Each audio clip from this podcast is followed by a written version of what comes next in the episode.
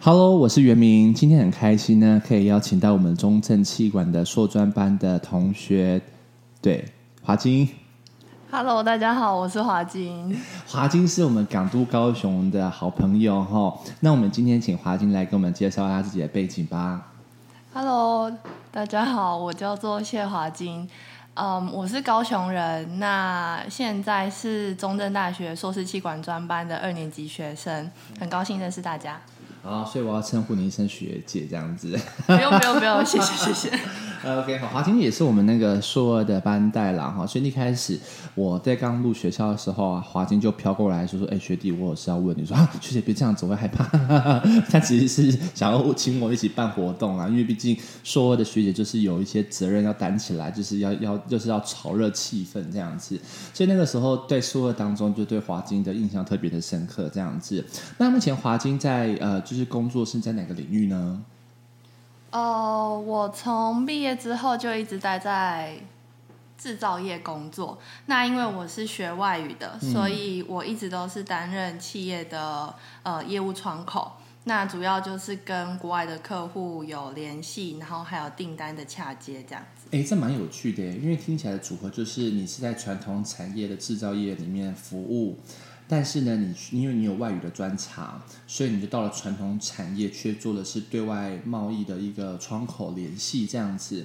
这种听起来就是在一个传统当中去激撞出一个新的火花，因为毕竟要到国际贸易上的话，总是要有比较多新的元素，并且是要跟老外去做对接。那想法也不能太八股，对不对？嗯，没错。那华菁，你在这份工作就是有什么比较特别的经验吗？譬如说在跟老外互动上啊，或者是在跟，因为老外总是有比较新的概念跟想法，但是转过头来看到传统产业的老板就要怎么跟老板沟通呢？这样子。曾经有过一次我觉得蛮特别的经验，是说我曾经快闪美国4天。这是一个很特别的经验。这4天有包含坐飞机吗？有，当然是包含坐飞机了。天哪！大概飞了2天半吧。哇塞！对，然后就只是为了跟客人开4个小时的会。那因为当时候公司想要做美国市场，对，所以他刚好接到这个客人，觉得这个客人是一匹黑马，很有潜力，所以马上就老板就派你们去。对，老板就马上跟我说华菁，我们星期1马上飞美国。可是他跟我讲的时候是星期5。签证来得及办吗？来得及啊，因为只要上网申请 ESTA 就可以了。他不是还是要一点时间吗？不用。哦，这么快啊。可是我记得那个 ESTA 的话，他好像就是你申请过一次的话，2年内都可以不用再申请。 对，没错没错。对，哇，真的，现在什么都来不及准备。对，什么都来不及，连心理都还没准备好，马上就要飞。真的飞去那边，为什么不用视讯呢？我比较好奇，因为毕竟美国那成本飞一次又蛮高的成本这样子，那为什么当初老板不选择用视讯的方式去？还是那时候没有流行视讯呢？因为其实你知道，我们华人做生意总是喜欢见面3分情，所以我们就会觉得说，我们只要2卡皮箱的样品带去给客人，那客人一定会觉得很感动，然后一定会对我们留下深刻的印象，那一定会就是进一步跟我们有多一点的合作，所以才想说，那不如我们就是飞一趟，然后就是去跟客人做面对面的接触，那我们之后的合作就一定可以很顺利。听起来像童话故事一样，对不对？但是我觉得它还是有风险性啦。但是我觉得可能也是因为老板已经有大概在70%的把握了，那只差这个临门一脚这样子，所以他就想说，不然我们就展现出我们的诚意过去。因为我觉得有时候在上游要跟下游去做对接合作的时候啊，真的我觉得诚意也很重要啦，然后我们的决心也很重要，让对方也知道说，我们真的很有心要拿到这笔订单，我们很想做你的生意这样子。哇，那飞过去，然后在美国哪里啊？在美国东部印第安纳州，要转飞机，从旧金山转，还要再4个小时。天哪，那你这样等于14个小时飞到 LA， 然后再从 LA 到那边，至少18个小时，还要调时差，对，有调完时差再去跟客人 meeting 吗？没有。啊，有那眼神透露出老板说，老板我想逛LA。其实没有，那个时候我大概23岁而已，这么年轻。所以其实那个时候觉得体力上并不是太大的负担。23岁嘛。对，然后我们到的时候是印第安纳州的傍晚，那隔天就是吃完晚餐，然后睡一觉，隔天8点立马进客人公司。哦，哎，可是说到这个调时差，这个我觉得调时差也是需要小技巧。哎，我觉得我发现啊，如果通常你 landing 的时候是当地的大概下午接近傍晚的时候啊，就让自己累一下，你再睡，基本上时差调完了。可是我的秘诀是在飞机上睡，会更好调。真的吗？我自己有时候在飞机上睡啊，因为我这样出差好几次啊，就是睡几次之后就是不行，后来我就调整一个方式，就是我自己 personally。我就是我会就是飞到当地的时候，应该是下午，至少我到我的目的地的时候是在下午3点多左右，会有点身体疲倦。然后呢，我就会想办法，好，那我立马再塞一个购物行程，因为你知道人到了购物现场，肾上腺素飙涨，你完全不会累。对。然后呢，你就东西买完之后啊，你就心里就是富足的感觉，然后呢，再回到饭店之后就觉得，今天的行程非常的好，带着疲倦跟满意入睡，然后你时差就调完了。要不然其实那天真的蛮可惜的，你什么都不能做。那对啊，那就赶快这样，因为我觉得真的时差有时候隔天真的表现会很差，这样子。没错。对啊。所以你那天隔天 meeting 完之后就回来了。隔天 meeting 完之后的隔天下午就从印第安纳再回 San Francisco， 然后再回台北。哇塞，你这老板讲话雄鹰耶。为了客人啊。可是你也是人生第一次解锁，对不对？就是这么短时间，然后是第一次飞美国吗？那一次？对，那一次是第一次飞美国，就这么刺激。对啊，你下次你回程有没有跟老板忠告说，哎，老板真的我不排斥来飞美国，但是可不要多添一点这样子。因为我自己飞美国的经验就是没有到4天，但是再就7天。以前第一次去美国的时候会待14天，我觉得哇，能到那个美利坚合众国哎，哇，空气啊什么的，我都觉得美国的环境很棒，气候有点干干的，所以那边几乎你流汗都不会觉得湿哒哒的，也不会身体不会臭臭的这样子。然后呢，就觉得哎要待14天，但是后来因为真的工作关系，然后台湾也有事情要顾，所以你可能就去来匆匆去匆匆的这样子。对啊，哇，好特别哦。那。可是，那你在这个角色当中，在公司是负责管理职的吗？目前还没有到管理职哦，还没到管理职，但是陆陆续续都有一直负责一些小型的专案。哦，对，就是比如说，可能客人他们那边需要推出一些新品的时候，我们需要从中帮他协助一些样品的准备，或者是提供一些新的想法，跟我们内部的设计部门做一些合作，然后提供新的想法给客人。理解。哎，那其实华清在这个工作岗位上已经服务几年了？大概我现在做这份工作，光是业务这份工作大概做了5年。哦，也资深耶。那这样5年下来啊，虽然还不是管理的职务啊，但是什么契机跟原因让你觉得说，哎，我应该在这个时候选择在职进修呢？当初一个很简单的想法就是我想要找更好的工作。所以其实在今天录之前，昨天晚上我听了佩仪那一集，其实我很能够认同他，就是他同时想要做2件事情的那种野心跟企图。因为其实我也是几乎跟他做相同的事情，我是进来之后，然后当年的秋天我就换工作了，所以其实我到现在这份工作是大概只有1年的时间。哦，所以那个飞美国那个已经没有了。对，这是新的工作。对，飞美国太刺激了。也不是开玩笑。那好，那是什么契机让你想要转换跑道啊？因为我觉得其实在传统产业里面有很多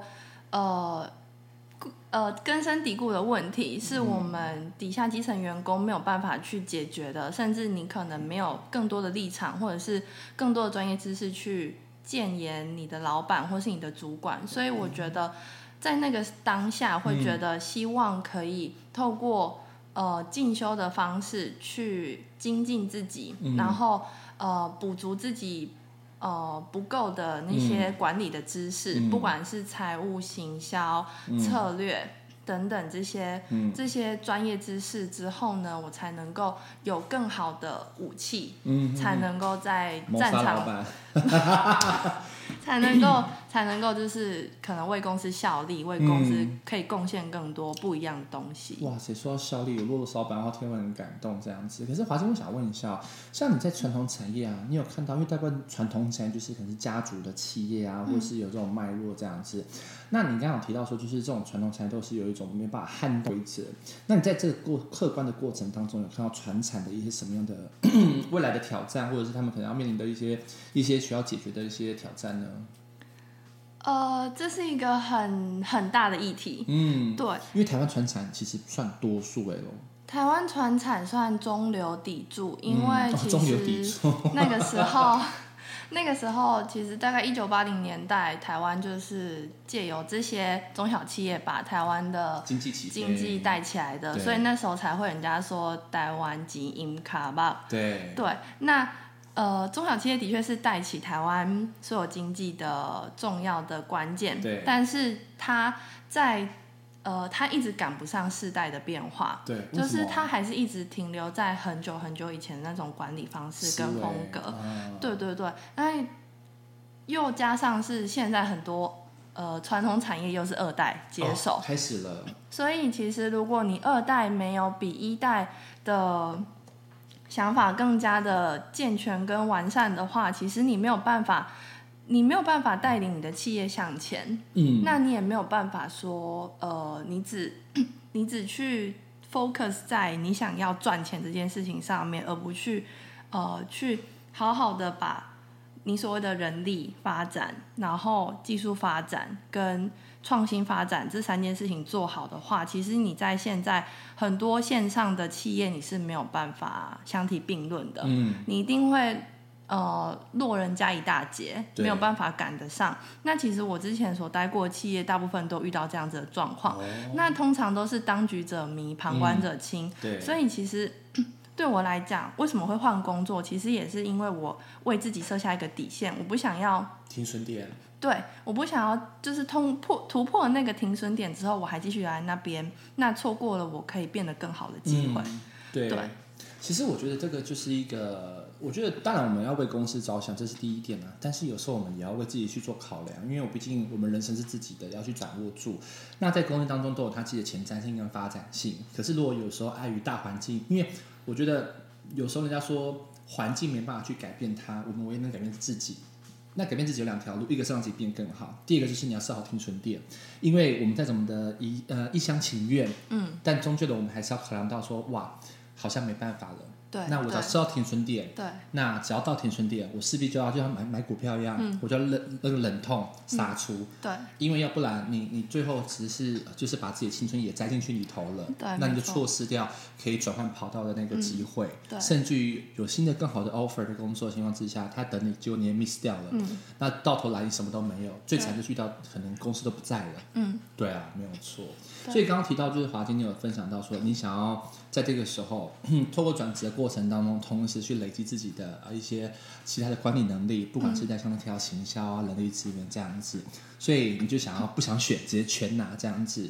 对，没错。那你这样子才刚转换跑道没多久，又同时选择在职进修，你怎么去调整一下这个步伐？因为总是还是要适应公司的一些文化啊、内部作业啊，或者是因为业务性质是不一样的嘛，对不对？对啊，那你怎么同时去并进这两件事情呢？那时候我有做过很通盘的权衡。哇，真的是理科太太的概念。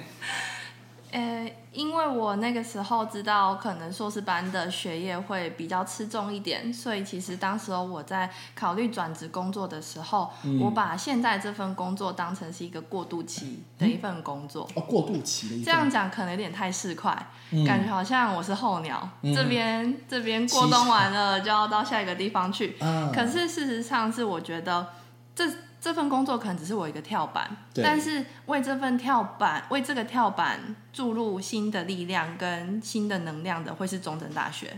硕士企管专班、嗯、对，所以其实现在我是把我的重心放在学校的课业上面、嗯、努力的去精进自己。那工作上呢，就是我那时候有特别找相对轻松一点的工作、哦、工作压力没那么大，对，相对轻松一点的工作、嗯、所以其实工作上对我来讲它的压力并不会对我生活造成太大的影响、嗯、甚至也不会对课业造成过多的负担、嗯、对，但是我希望我是把我现在这一段时间2年的时间是可以好好的在中正大学学习、嗯、然后再带着这边学到的东西再到下一个地方去好好的发挥、嗯、发光发亮。嗯，其实刚华生提到一个我觉得还蛮棒的是，他不只是把工作这个份工作当作跳板，而是连把真正的跳板的动力来自于中正大学，因为等于说你今天开了一台车，它的马力很好、嗯、但中正大学是那个最棒的推进器，对，没错，然后让你推得更快，对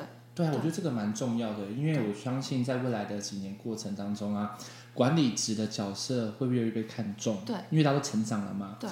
那以前过往对管理职 的选择就是啊，你的业务能力很好，你就自然而然就会被升上来，希望透过你的好的能力来去复制，然后让下面的同仁们雨露均沾这样子、嗯、但是问题来了、哦，很多业务能力好的人不见得他有这种领导能力，或者是他有相对的管理能力，对，这都是要透过后天的学习、嗯、或者是前辈手把手的带大跟传承、嗯、对。那如果假设我们没有先及早的先掌握好这些就是学校知识上的一些的怎么讲的基础在的情况之下，你贸然的套用在经验，就把经验带入进去的时候，你会算得乱七八糟、嗯、你会带乱七八糟、嗯，甚至有些就是你知道，就是被冲在沙滩上了，你知道吗？对对对，真的很可惜耶。嗯、所以我觉得真的蛮重要的。嗯、那华金，因为你刚才讲你是高雄的朋友嘛，对，所以你会讲台语吗？会啊，会啊，会啊！哇，真的假的？真的啊！好，那你们台语访问，你知道我上次去跟曾老师去那个什么那个快乐联播网，你知道吗？那、主持人就说，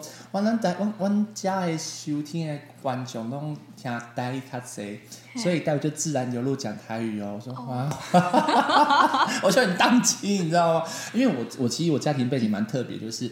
我的父母就我的阿公阿嬷那一辈就是讲台语挂，但我妈妈也是我们爸爸也是台语挂，但是我就是国语挂，因为我很小就去幼稚园了、哦，所以就是耳濡目染之下，就是讲中文讲国语，嗯对，然后呢，但是这画面就很有趣，就是我对我妈讲的是国语，可是我妈的 feedback 是台语，哦、嗯，那多元呢、欸，多元家庭，对，从小就多元这样子。好，那华金我想要问的是，你对高雄来，啊，为什么你被选的？中正大学啊，为什么要选中正大学？就是因为这才一天上课而已，这里只需要一天上课而已。我听得懂啊，我怕听众听不懂。哦，好贴心啊！可是就只因为安尼一个理由就选中正，因为高雄够其他的中字辈的学校啊，嘛袂歹啊，都靠海外呢。系啊。高雄就是有中山嘛，啊台南就是有新台啊。我迄时阵就是考虑新台、中山，还有中正这三间学校。啊，不过新台爱平常时下班7点就爱去上课，啊一礼拜爱上3天。哦。啊，高雄的中山，伊是下午6点半去上课。哦。啊，你若是要加班要安怎？你要安怎刮胡去上课？对对对。系啊，所以你来中正大学。你的拜六较早起床的，和你平常时上班同款。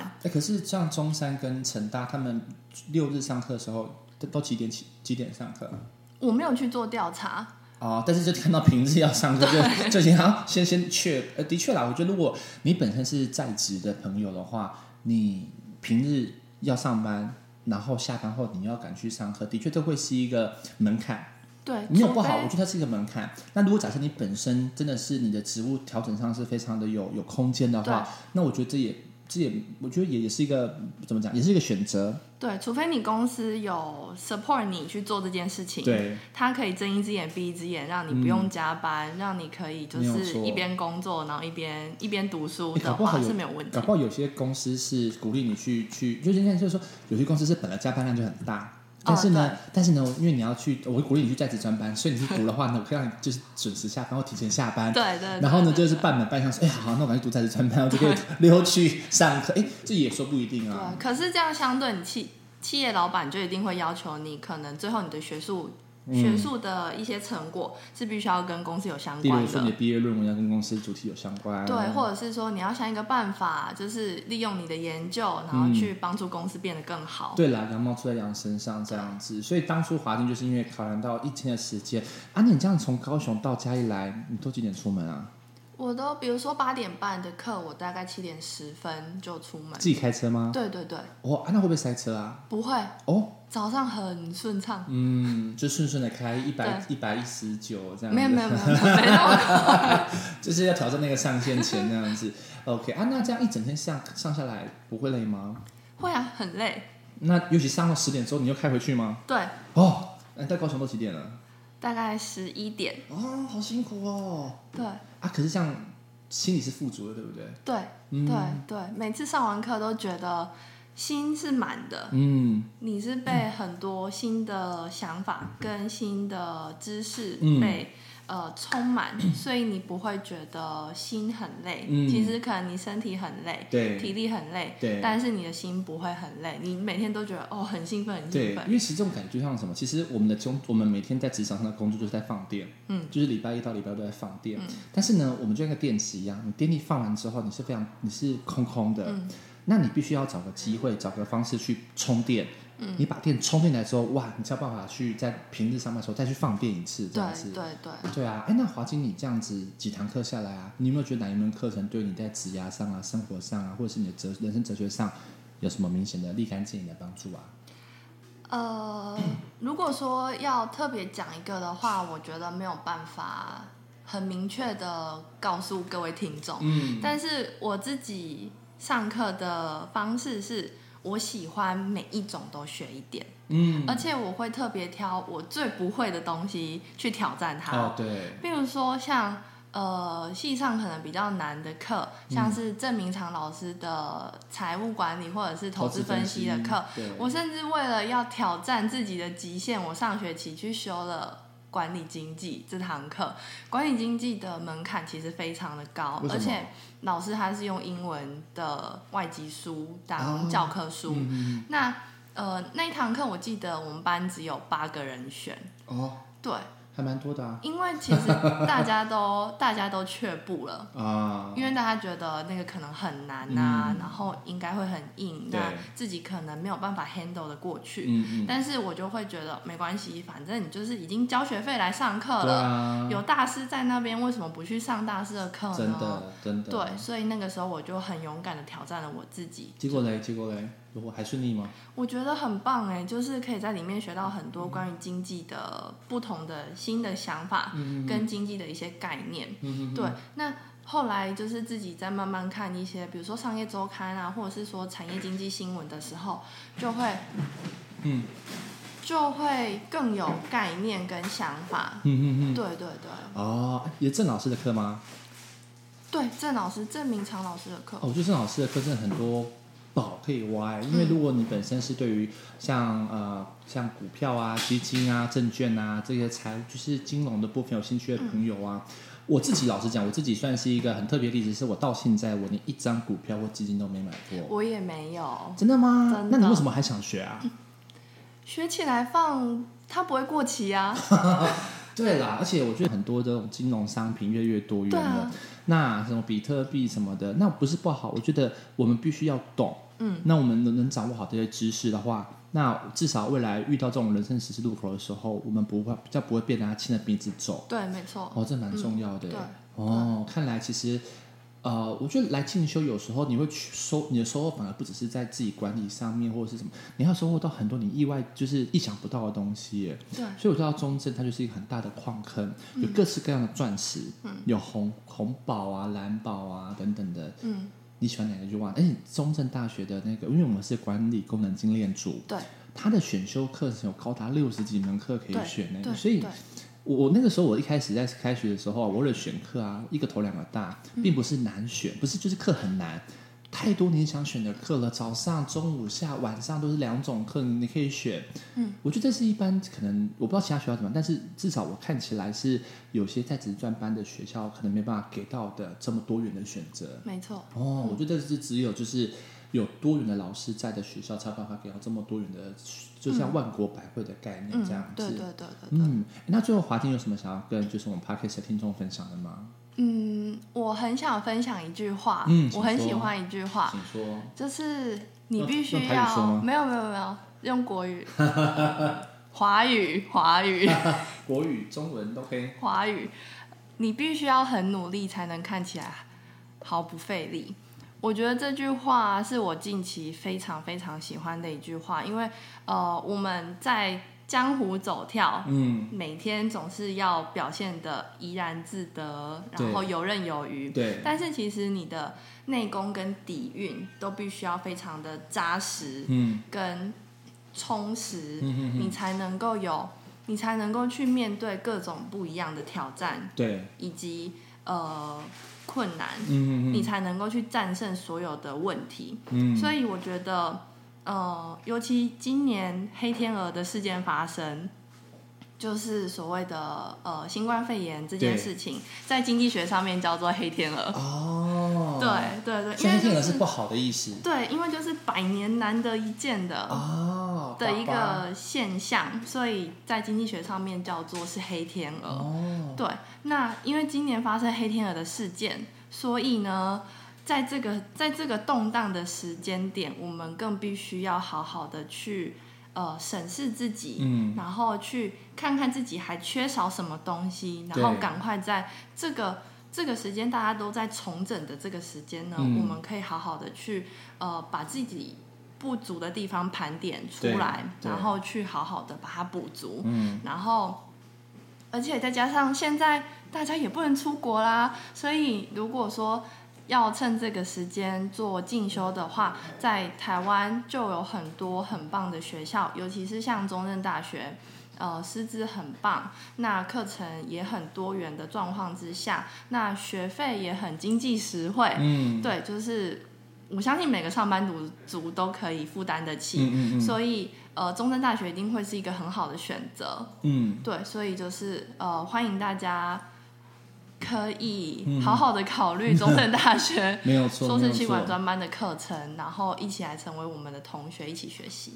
其实华婷讲的蛮对的，就是在黑天鹅时代当中啊，它其实是一个怎么讲，你会很动荡不安，但是呢，它就是一体两面，它有它不好的地方，但它有它好的地方。那好的地方就是它刚好是在低点，那我们是不是可以进入？像那个时候，我觉得疫情前的时候，不是台股跌破10000点大关嘛？那时候大家就觉得哇，人心惶惶什么，就现在谁知道现在14000了。对啊，那时候第一点东西买进的话，发达了耶。但幸好我没买，我觉得这东西是专业的东西，我没办法。对啊，所以你看这怎么说呢？对啊，所以我就蛮有趣的啦。好哦，那今天还是谢谢华金学姐，我要加妹妹。不用，来跟我们分享哈，谢谢你哦，谢谢。好。